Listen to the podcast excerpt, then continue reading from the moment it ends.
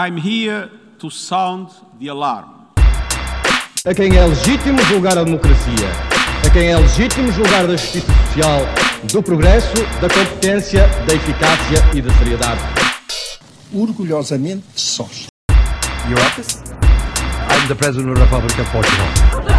The words of Margaret Thatcher. I quote Britain does not break treaties. Mas em liberdade, mas respeitando os direitos do homem. Então foi sequestrado, já duas vezes. Já chega, não gosto de ser sequestrado, é uma coisa que me chateia. Podcast dos Comuns. Bem-vindos ao primeiro episódio do Podcast dos Comuns de 2022. Antes de mais, bom ano a todos. 2022 começa com um evento da maior importância para a vida democrática. No próximo dia 30 vamos escolher os próximos 230 deputados que irão compor o novo Parlamento, do qual sairá o novo governo. Hoje os comuns discutem estas eleições, a campanha e os cenários para o futuro.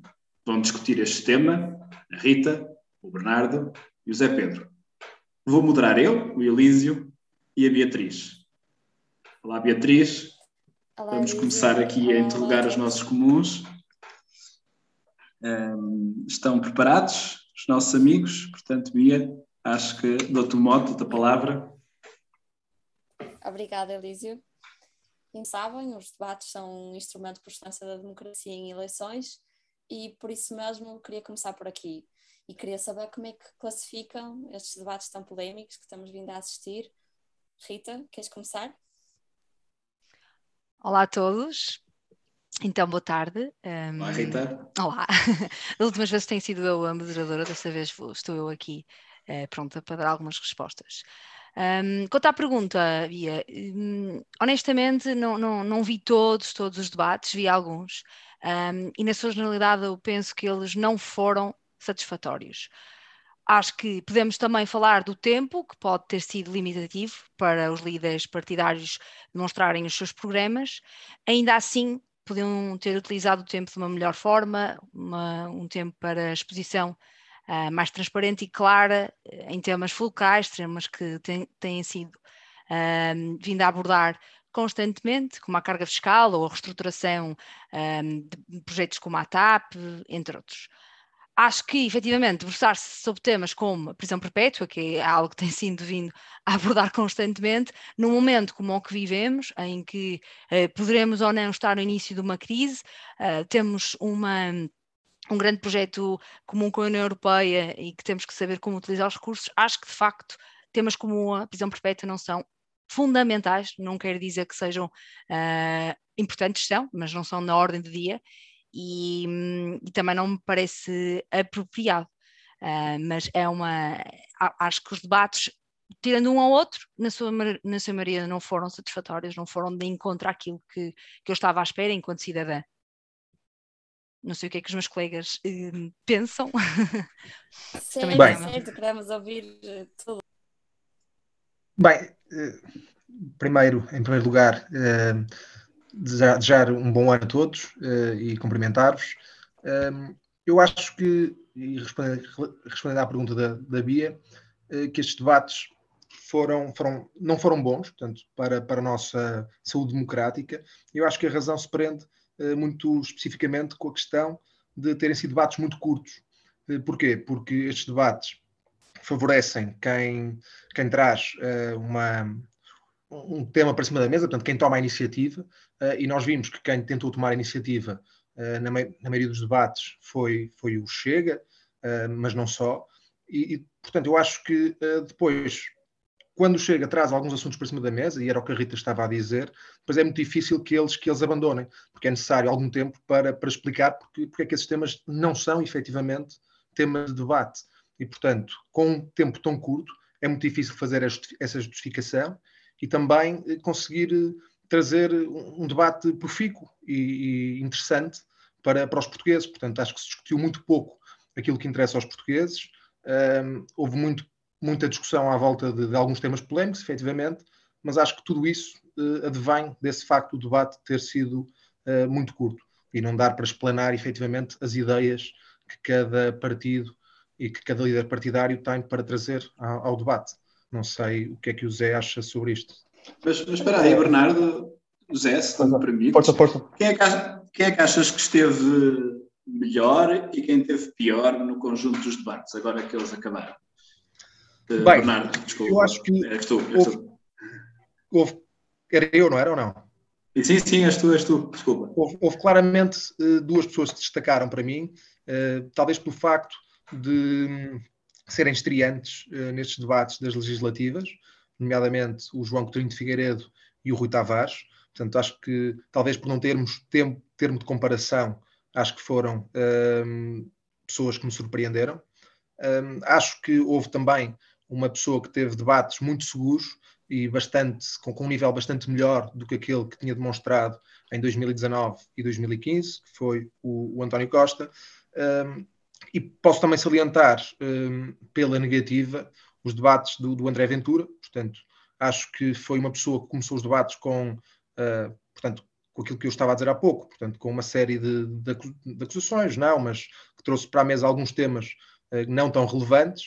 Um, e acho que veio com alguma pujança e que as pessoas reconheceram uh, que, que, ele estava a entrar bem nos debates, mas que ao longo do tempo, e talvez porque depois as pessoas se habituaram ao, ao estilo uh, confrontacional dele, acho que as pessoas foram conseguindo uh, enfrentá-lo de outra forma e, portanto, acho que houve aqui talvez um, um decréscimo na prestação do André Ventura. Sendo que, mais uma vez repito, acho que os temas que ele trouxe não são relevantes e acho pronto, que, que efetivamente não, não trouxe uh, grande coisa ao, ao, debate das legislativas.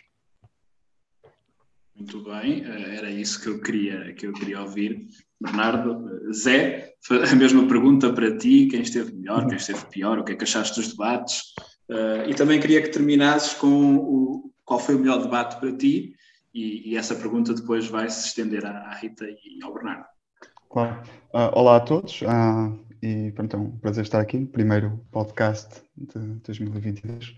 Um, indo, indo um bocado direto à, à pergunta, e eu, tal, tal como o Bernardo, eu também gostei muito da, da, das prestações do, do João Coutinho Figueiredo e do Rui Tavares, acima de tudo por, por, por, por um motivo. Faço já aqui a, a, uma, uma afirmação clara. Eu, eu não sou propriamente a favor de uma taxa única, também tenho muitas dúvidas sobre o rendimento básico universal que, que o LIVRE uh, pretende, pretende implementar em Portugal, mas acho que são, enquanto economista, acho que são, são discussões bastante interessantes que, que fazem falta na, na política portuguesa, na, precisam de ser discutidas e, portanto, saúde por trazerem a debate estas, estas duas questões, novamente bastante interessantes. Não é que concordo com elas, mas de um ponto de vista intelectual até acho que são bastante interessantes para, para serem discutidas. Depois, em relação aos debates uh, em, em, si, eu, eu, também não confesso não tive a oportunidade de, vir, de, ver, de ver todos os debates. Um, iria elencar três. Uh, dois pela positiva, um, um, um pela negativa. Um, pela, pela positiva, acima de tudo, o, o, o debate da passada quinta-feira uh, entre o Rio e, e António Costa. Uh, já, já, vou falar da questão do tempo que, que o Bernardo também, também referiu, mas foi, foi, um debate, uma hora e um quarto, serviu de facto para, para, para que os dois mostrassem claramente diferenças programáticas e diferentes visões que ambos têm para, para o país. Acho que isso ficou uh, bastante claro, principalmente no que toca à justiça, no que toca a políticas, uh, política fiscal, ficou, foi bastante transparente, uma visão de um e uma visão uh, oposta do outro. Um, e também gostei bastante, confesso, do debate entre o António Costa e o João Coutinho de Figueiredo. A, a questão que, que, o Bernardo levanta sobre o tempo é interessante, uh, porque também me dei várias vezes a perguntar se 25 minutos seriam suficientes. Confesso que a mim o que me custa mais é ter comentários de duas, três horas a, a debates de 25 minutos. Uh, mas acho que em 25 minutos, o, o, caso novamente de António Costa e João Coutinho Figueiredo foi, foi um bom debate durante durante 25 minutos. E acho que não tem de ser propriamente levado ou guiado por aquilo que, que o André Ventura quer falar. Uh, não, não tem de ser necessariamente assim. Obviamente perdeu-se uh, um, um, segundo que fosse a discutir a pena, a pena de prisão perpétua em Portugal em 2022, já seria um segundo perdido. Portanto, não, não faz qualquer sentido estar a, estar a perder tempo por aí. O terceiro debate que eu gostava de elencar, pelas piores razões, e acho que toda a gente sabe qual é, é obviamente aquele que opôs o, o Francisco Rodrigues Santos ao, ao André Ventura. Eu já ouvi muitas opiniões sobre esse debate, desde que o CDS morre, mas morre de pé, chafardisse na lama. Mas é, mas é, efetivamente, foram 25 minutos de, de gritaria em que aquilo que fica para, para a história foi o soundbite do Chicão, do, da, da cavalariça que a desfilar na cabeça do André Ventura não, não, não, não bate uma ideia. É tudo o que ficou desse debate, é um soundbite, uh, portanto, fica, para mim ficou como claramente o pior dos, dos 30. Eu achei que era a casa do Chicão que ia ficar muito cheia ao Natal, com os refugiados todos do vento. É, tem muitas outras coisas, mas esta aqui, eu acho que o debate fica marcado por, um, por este soundbite, mais nada, muito, muito sinceramente. E agora, não sendo um bocadinho, sendo um bocadinho parcial, foi, foi um debate vazio de ideias. E agora, a mesma pergunta que eu te fiz, Zé, para a Rita. Rita, qual foi o melhor debate? Então, uh, acho que, que o Zé falou, explicou bem aqui os, os, três, os três debates que, que expôs.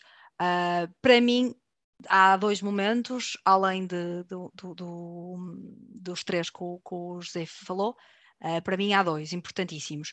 Acho que o debate entre Rui Tavares e André Ventura, para mim, foi, foi surpreendente e pela, pela maneira simples que, que Rui Tavares conseguiu um, desmistificar a nulidade de programa que é o, o, que o partido, o partido Chega tem. E acho que às vezes isso é melhor do que gritaria ou uma pessoa rebaixar-se e descer ao, nível que o próprio André Ventura quer que, que, os líderes políticos deixam. E para mim foi uma surpresa quando o Rui Tavares, eh, de quem eu tenho uma enorme admiração, e, mas contudo não é, não é a, ideologia, a ideologia que ele defende, não é toda que eu defendo, ainda assim consigo identificar identificar este momento em que ele pegou no programa do, Chega e falou de, de, referiu cinco ou mais conceitos em que o programa nem sequer fala, nem sequer está lá escrito, e acho que isso mostrou muito bem, de uma forma muito, muito eficaz a todos os portugueses, o quão, quão vazio é o programa do Chega.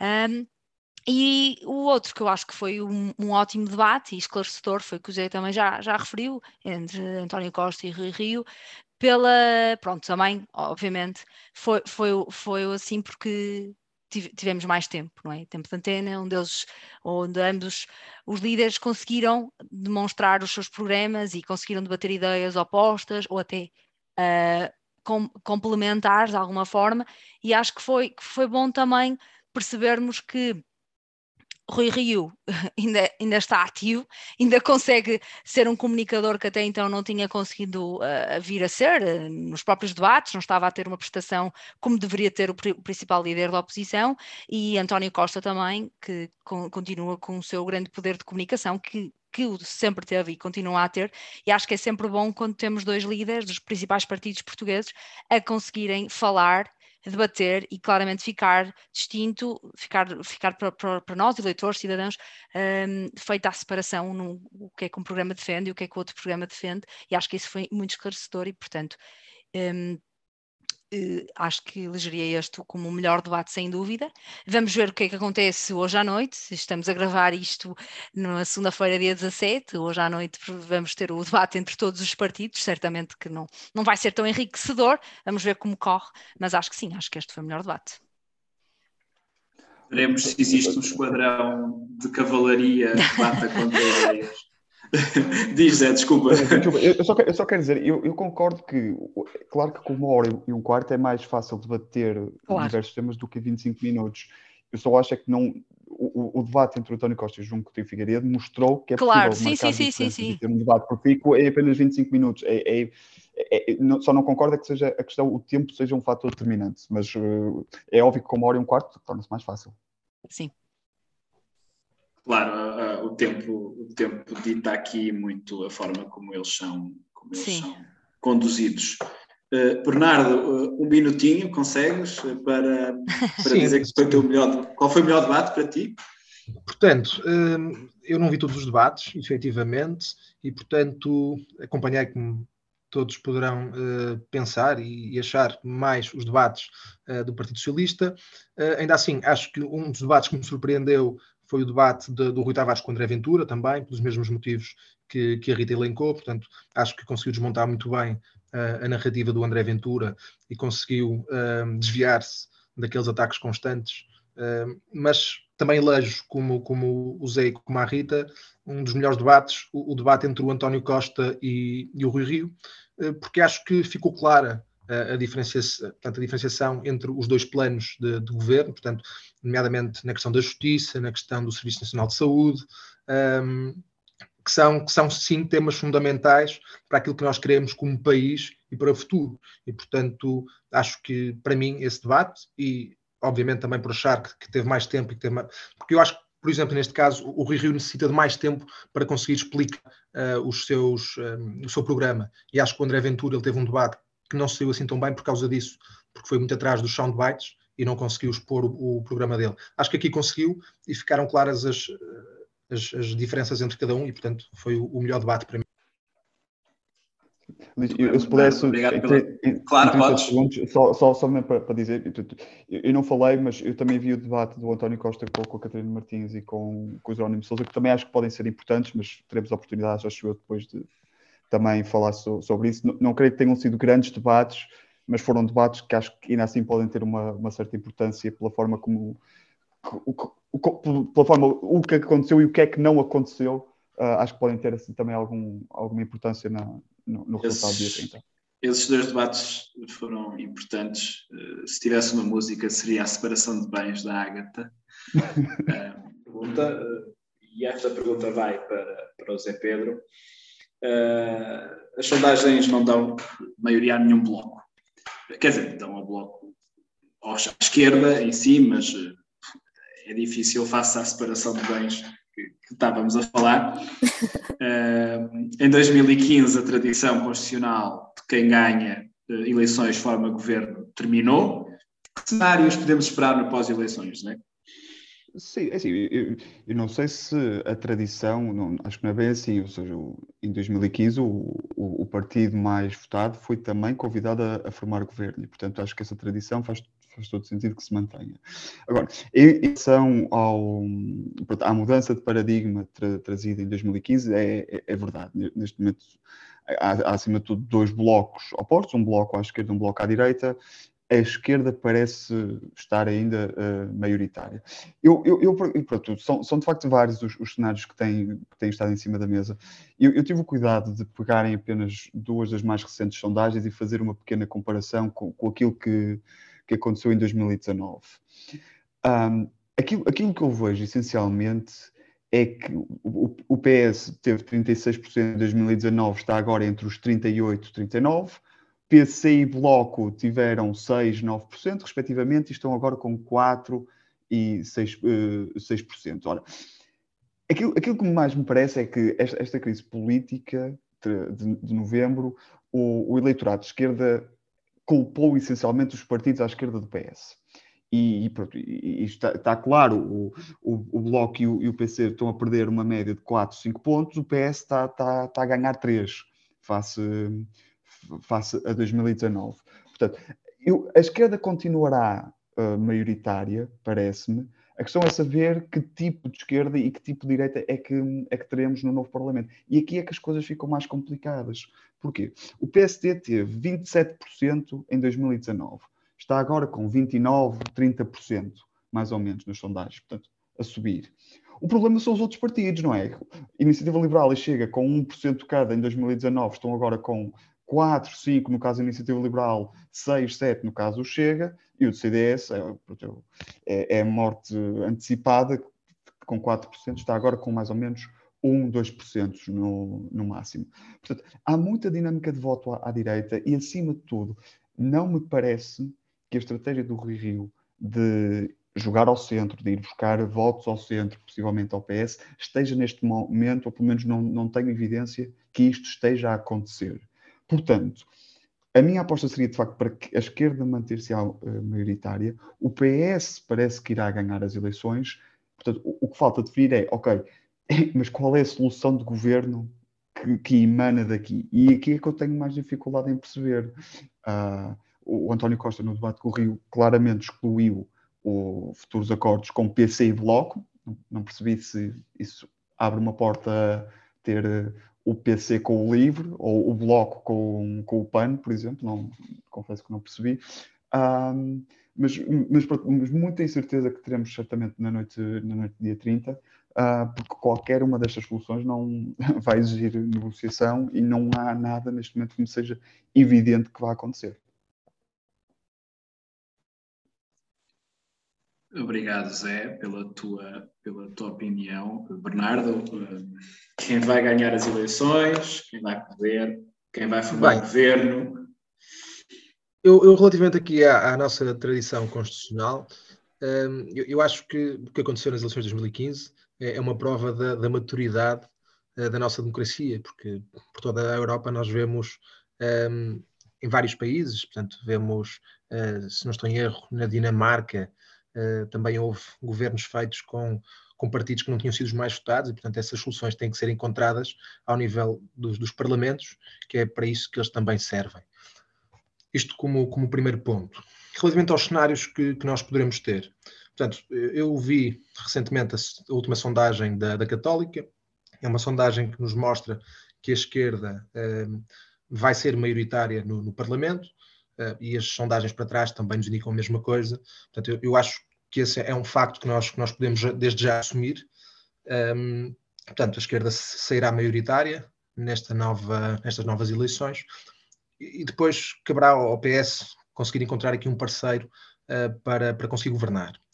Uh, na sondagem da Católica, nós teríamos o PS a três deputados, portanto, como, como o Zé bem disse, perto dos 40%, e por isso a três deputados da, da maioria absoluta. Deputados estes que nessa mesma sondagem poderiam ser uh, encontrados uh, tanto na, no PAN como, como no LIVRE. Portanto, o LIVRE teria um deputado, o PAN teria entre dois e quatro.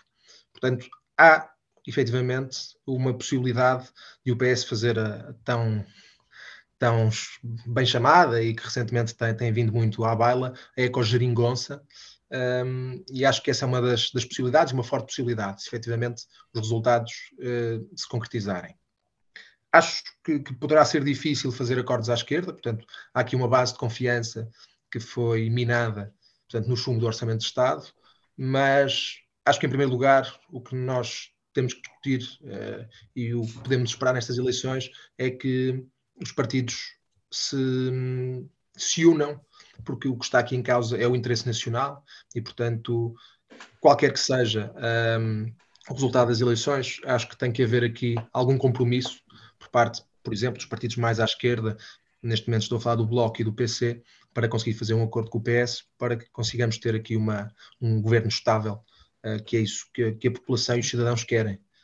Bernardo, desculpa, desculpa eh, interromper-te, mas achas que essa eco-geringonça, tudo bem que a, a, correlação de forças PS e esses dois pequenos partidos é, é, grande, é grande para o PS e por isso eh, pouca coisa eles teria de ceder, não é?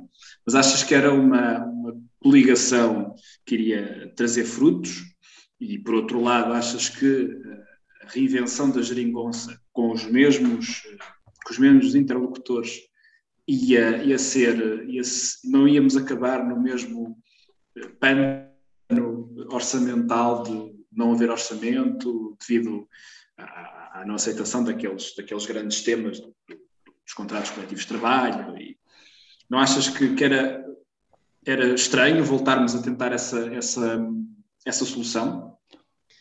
Olha, eu, eu acho que... Posso, posso, Bernardo, desculpa. Sim, só, só, só, dá, só, só dá mesmo aqui um cheguei. Foi, foi uma coisa que eu retive do, do, do debate do Rui com, com o António Costa, é que o, o que ele disse, se não me engano, foi que ele excluía uma solução como a de 2015 e de 2019, ou seja, seja acordos escritos, seja negociação atrás de negociação, com PC e Bloco juntos. Mas isto não invalida que, por exemplo, no cenário que tu traçavas há pouco, se o PS tiver cerca de 112 deputados ou 110 e na impossibilidade de conseguir de juntar apenas Livre e PAN, isso é uma medida que se baseia apenas num dos antigos parceiros com outros. Foi uma coisa que não ficou bem clara. Agora, aquilo que pareceu estar definitivamente excluído é uma solução governativa, suportada no Parlamento, apenas e exclusivamente por PCI e Bloco. Isso aí pareceu-me que estava completamente excluído. Bernardo, queres responder? Pronto, as nossas deixas.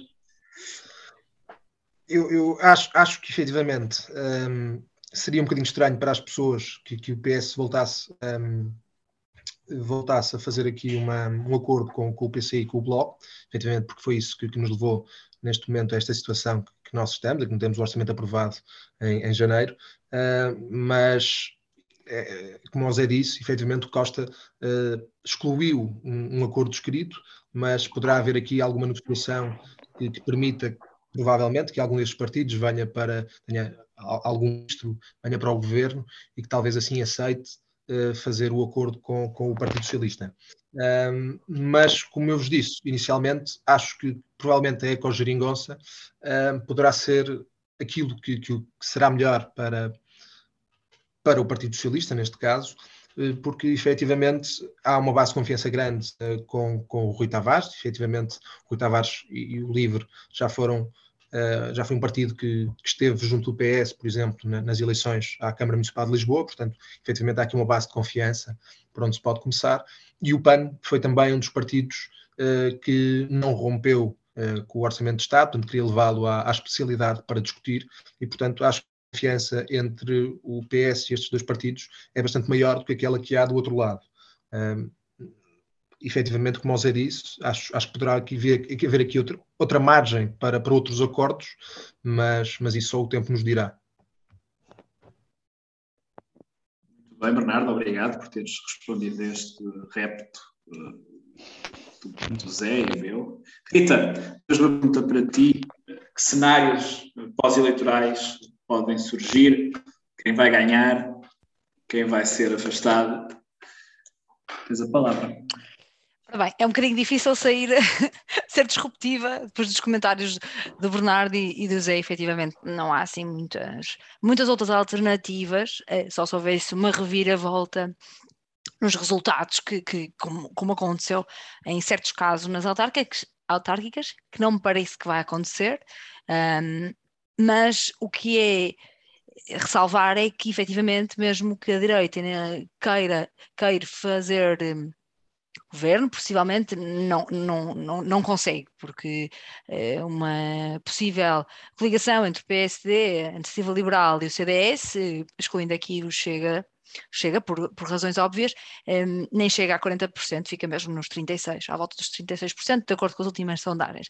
Portanto, isto quer dizer efetivamente que, que, que vamos ter que esperar um, pelo dia 30 e perceber, pelo dia 30 e pelos dias que se vão suceder, e perceber como é que o PS vai, vai, vai conseguir eh, governar, como é que vai ser o nosso xadrez político no futuro, porque hum, vai depender muito disso, de tudo o que o Bernardo e do que o Zé disseram, acordos não escritos, não escritos, um, outra pessoa para, hum, para fazer um acordo com o PC ou o Bloco de Esquerda, etc. Portanto, acho que também não, não, não, não quero acrescentar mais nada, porque efetivamente não há muito mais soluções assim que me, que me vêm à primeira vista e portanto acho que a única coisa que todos nós eh, temos como dado quase quase adquirir é que o, que o Partido Socialista vai ganhar as eleições ainda que possa não chegar à maioria absoluta.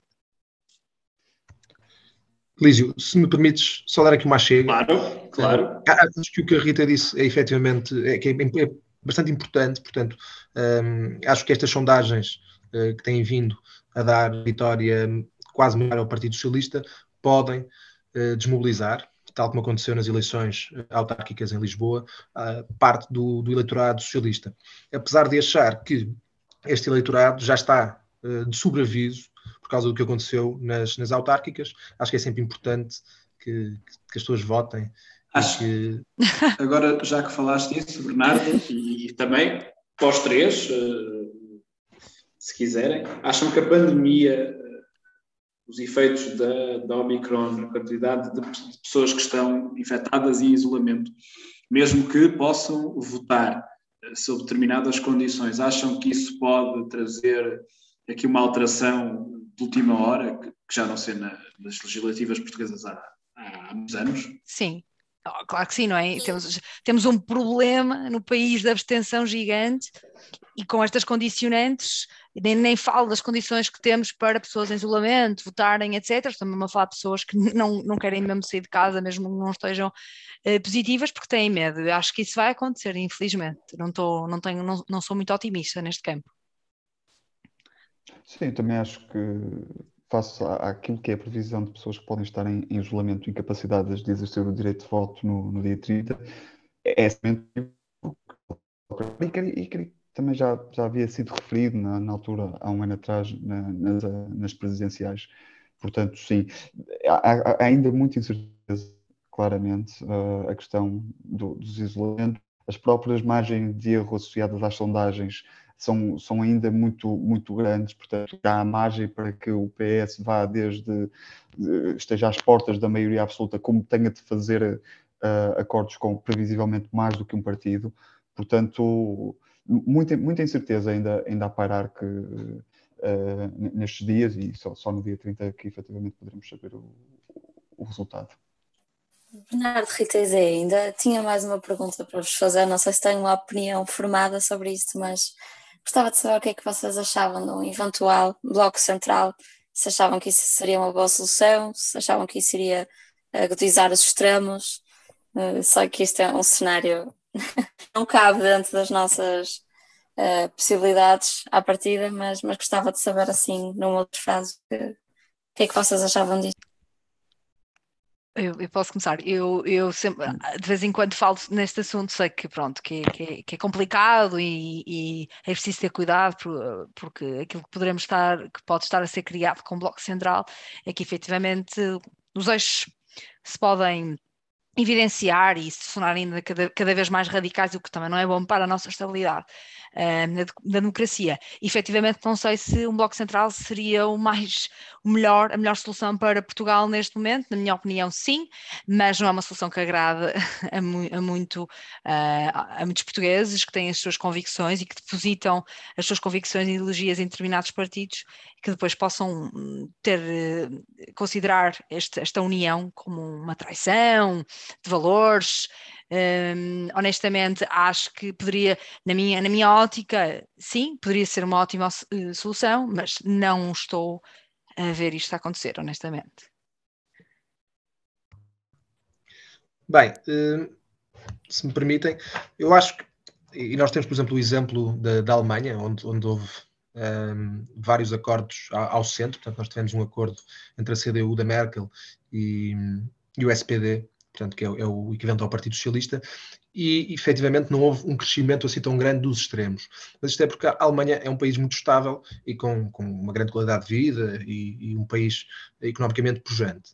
Acho que em Portugal, efetivamente, e olhando para, para todas as nossas condicionantes, hum, acho que um acordo ao centro podia potenciar os extremos e, e por isso, porque efetivamente o país não consegue uh, dar um salto assim em tão poucos anos, em, em, quatro anos de legislatura, e isso poderia efetivamente, em quatro anos, potenciar esse crescimento dos extremos. Uh, e, portanto, isso, isso, não seria positivo para, para o nosso. Quer dizer, é, é positivo para o sistema democrático, mas quando temos uh, que querem fazer uma quarta república como chega, isso pode não ser uh, positivo, efetivamente, para, para o país. Esta é a minha opinião. Zé. Olha, sim, sim, só mesmo antes de, de, ir à questão do Bloco Central, só deixar aqui um bocadinho quase em, jeito de piada, falávamos há pouco também ainda sobre as possíveis soluções do governo, e eu gostava muito no dia 30 de ser uma mosquinha que estivesse na cabine de voto do Pedro Nuno Santos para saber em que é que ele, em que é que ele vai votar.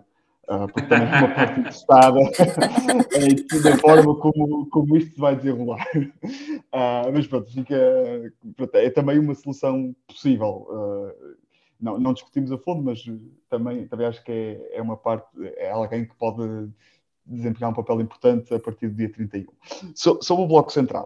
Um, eu, eu, acho que as conversas que se têm e no, na comunicação social e muitas vezes sobre o Bloco Central, acho que desvirtuam um bocadinho a, a questão. E o Rui Rio, nesse aspecto, por várias vezes pôs uh, as coisas num, num tom com o qual, com qual eu concordo.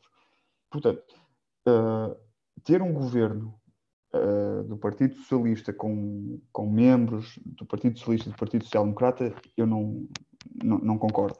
Acho que tem de haver uma alternativa clara na, na oposição que consiga uh, opor ideias àquelas que são as implementadas pelo, ou é, apresentadas em Assembleia da República. Outra coisa bastante diferente, e acho que é isso também que, que o Bernardo faz, faz referência, são situações como casos da, da Alemanha, onde certas reformas e certos programas, por exigirem um grande consenso nacional, são uh, eu não quero dizer planeadas, mas são, são feitas em, em concordância pelos grandes dois partidos do, do país. No, no nosso caso, PS e PSD. E isso, sim, é, era uma coisa que eu via com bons olhos, ou seja, um governo com um programa para, para vários anos, com uma série de, de reformas que têm de ser implementadas no país e que as faz com a concordância do principal partido da oposição falamos de seja reformas na segurança social, seja no, na lei eleitoral, várias que podem e têm de ser feitas. Portanto, nessa perspectiva, sim, sou a favor porque acho necessário. Agora, ter um, um, governo do PS em que estão lá membros do PSD, do PS, do CDS, isso aí não creio que seja saudável, precisamente por, pela falta de, de oposição e pelo vazio que isso, que isso pode criar. Certo, Zé. Obrigada, obrigada. E, e, realmente acho que é, é um bocado. De, acho que expuseste um bocadinho uma das, das mil falácias de, de André Ventura, em que quando, quando vem com os seus papéis a dizer que Rui Rio votou mais de 60% das vezes junto, junto do Partido Socialista, acho que é lógico, não é? Tem os dois ideologias ainda que diferentes, com, com bastantes parecenças, portanto é, é precisamente isso que tu dizes. Para haver certas reformas é preciso que os partidos estejam em consonância, logo dois partidos que, apesar de parecerem estar a, talvez a, a porem-se em polos um bocadinho mais opostos nesta fase, uh, são partidos que têm que entroncam num, num mesmo, num, numa, mesma, numa mesma base de valores um, e, portanto uh, acho que acho que acho que também é uma hipótese uhum. que especialmente nos moldes em que tu falaste, que, de ponderar. Mas é a minha Sim, opinião. Acho que é diferente. Acho que, acho que isso não é. Não, não vejo isto como o bloco central. Uh, acho que são coisas diferentes, certo. muito sinceramente. Uhum, certo. Certo, mas uma coordenação que não tem de ser tóxica, não é? Sim, sim, sim, sim, sim, e que não cria esse vazio. Exatamente, exatamente. Muito bem. Obrigado a todos. Chegámos ao fim desta nossa análise das legislativas de 2022. Esperemos que sejam as únicas do ano. Uh, eu e a Beatriz, eu e a Beatriz, eu e a Beatriz despedimos. Obrigado, Rita. Obrigada, obrigada a todos. Obrigada. E, e encontramos depois para um pós, não é? Para ver quão bem ou mal foram as vossas. Nos saímos. Exatamente. Uma boa noite a todos. Boa noite a todos. Obrigada. Foi bonita a festa. Obrigada.